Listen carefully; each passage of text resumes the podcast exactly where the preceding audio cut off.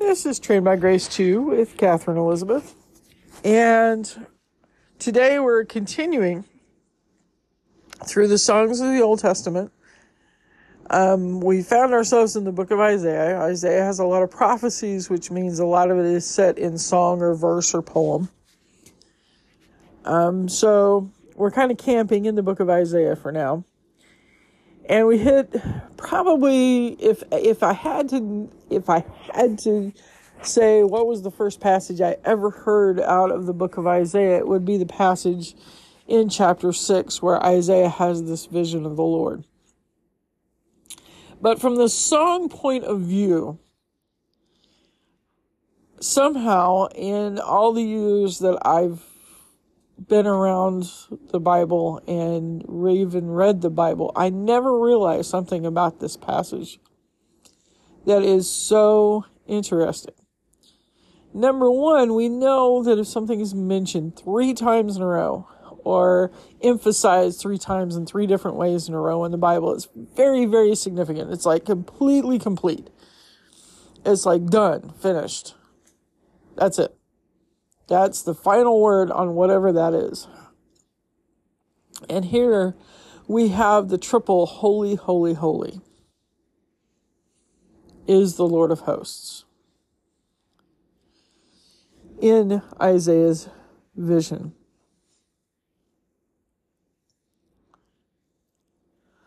And here's the interesting thing about that triple holy, holy, holy. It is not mentioned again in the Bible until the book of Revelation, and it's mentioned there once. And the phrases after it are different. So you can look that up in the book of Revelation or wait till we get there. But here it is Holy, holy, holy is the Lord of hosts. Out of Isaiah 6 3. The whole earth is full of his glory. Holy, holy, holy is the Lord of hosts. The whole earth is full of his glory. I can't imagine how overwhelmed Isaiah was in this passage. His reaction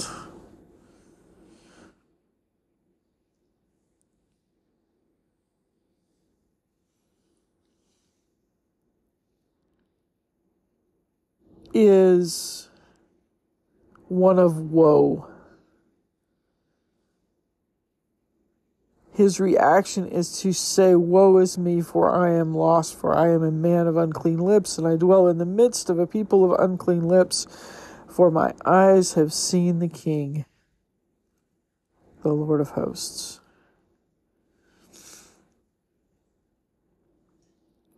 Holy, holy, holy is the Lord of hosts, the whole earth is full of his glory. Isaiah suddenly had a picture of a very small earth and a very big God.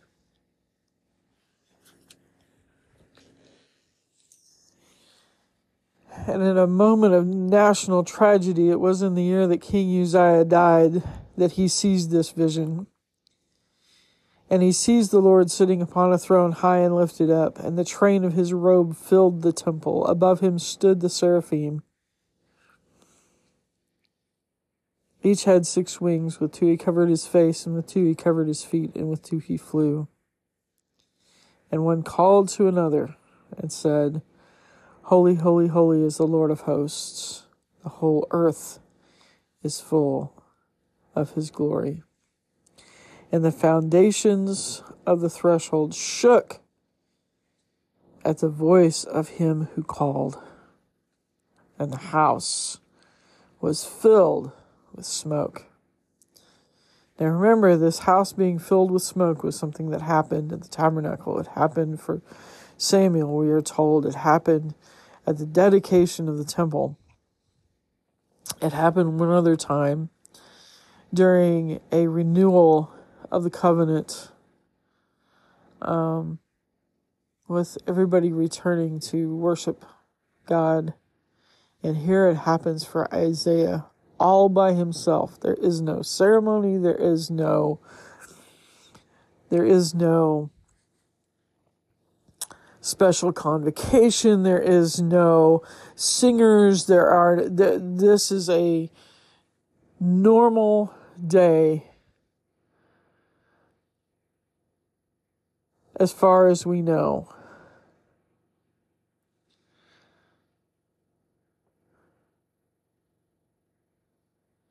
In the temple.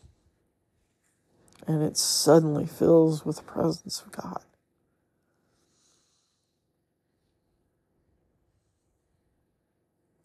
And Isaiah is overwhelmed by this vision.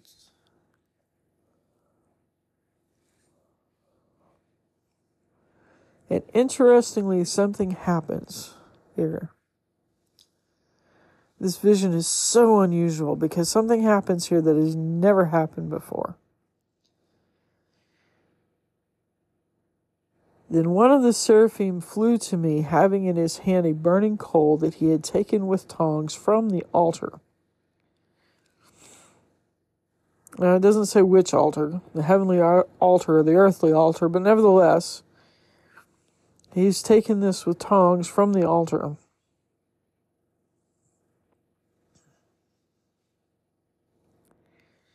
And he touched my mouth and said, Behold, this has touched your lips. Your guilt is taken away, and your sin atoned for.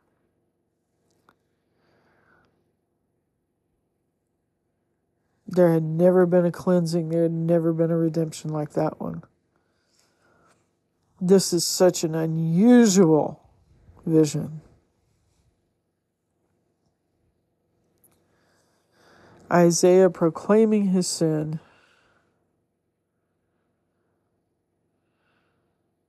and his sin being taken away, his guilt taken away and atoned for by the touching of this coal. It is burning a fire of preparation for a sacrifice to the Lord. to his lips by one of these singing singing seraphim. So he stops his song. Holy, holy, holy is the Lord of hosts. The whole earth is full of his glory to take care of the sin of Isaiah.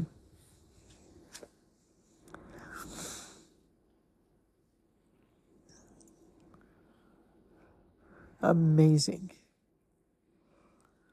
Such a short song, and yet so life changing for Isaiah, and unfortunately not life changing for Israel and it, or for Judah, because he was he was a prophet for Judah.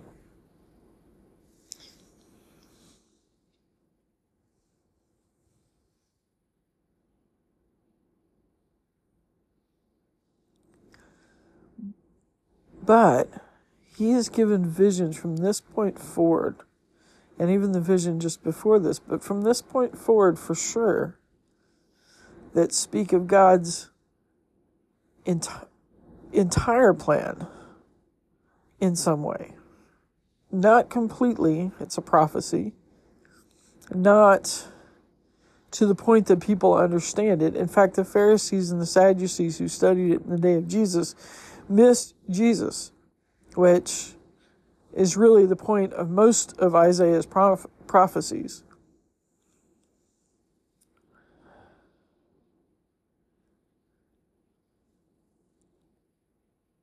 God has this plan of holiness and this plan of removing guilt and this plan of removing sin is just mind blowing. Isaiah, in this vision, sees the God of the temple, not the temple of God.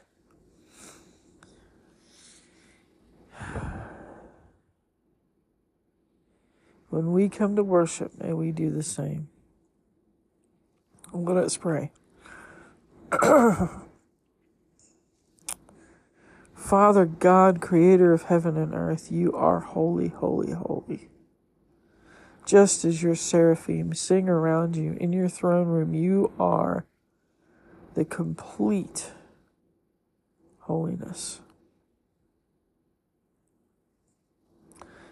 There's no shadow or variation of turning in you, and somehow you have wholly decided to love us and choose to redeem those of us who recognize from your prompting of your spirit who you are. And you long to make us holy. We're not holy, holy, holy, complete in the source of holiness like you are. But because you are the source of holiness, you can share that holiness like you did with Isaiah with each of us.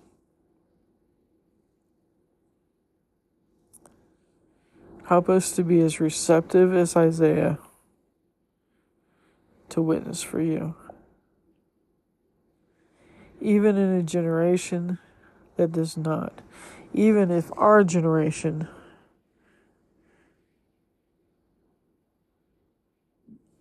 is the same as Isaiah's Woe is me, for I am lost, for I am a man of unclean lips and I dwell in the midst of a people of unclean lips, for my eyes have seen the King, the Lord of hosts.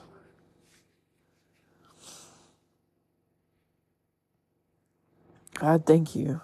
God, thank you for being the God of the temple. Thank you for being the God of redemption the God who is the Lord of hosts, the God who fills the whole earth with your glory.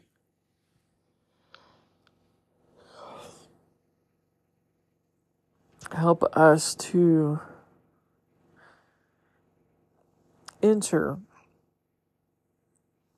and be willing to accept your you're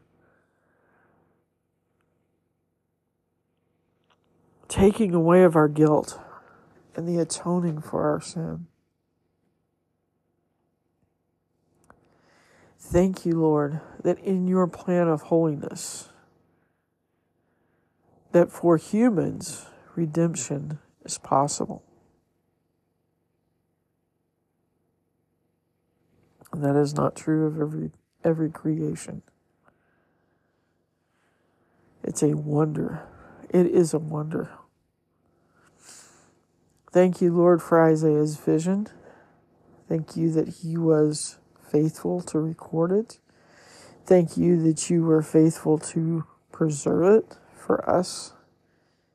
Thank you that you are wholly committed to your plan of redemption of man from the beginning. You are the Alpha and the Omega, the beginning and the end of creation. You rules. You reign. Thank you, Lord. In Jesus' precious and holy name, to you be the honor and the glory and the power and the kingdom forever and ever.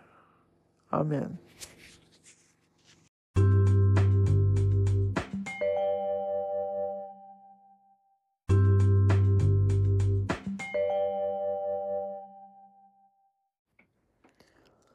Hi, this is Trained by Grace 2 with Katherine Elizabeth, and if you would like to know more about having a relationship with Jesus, or need a Bible, or need prayer, or want to join this podcast proclaiming His excellencies, please send me an email at trainedbygrace2 at gmail.com. and in the subject line put podcast. And I'll be happy to get back with you and, and pray for you. Um, God bless you, and remember, you are one of His excellencies.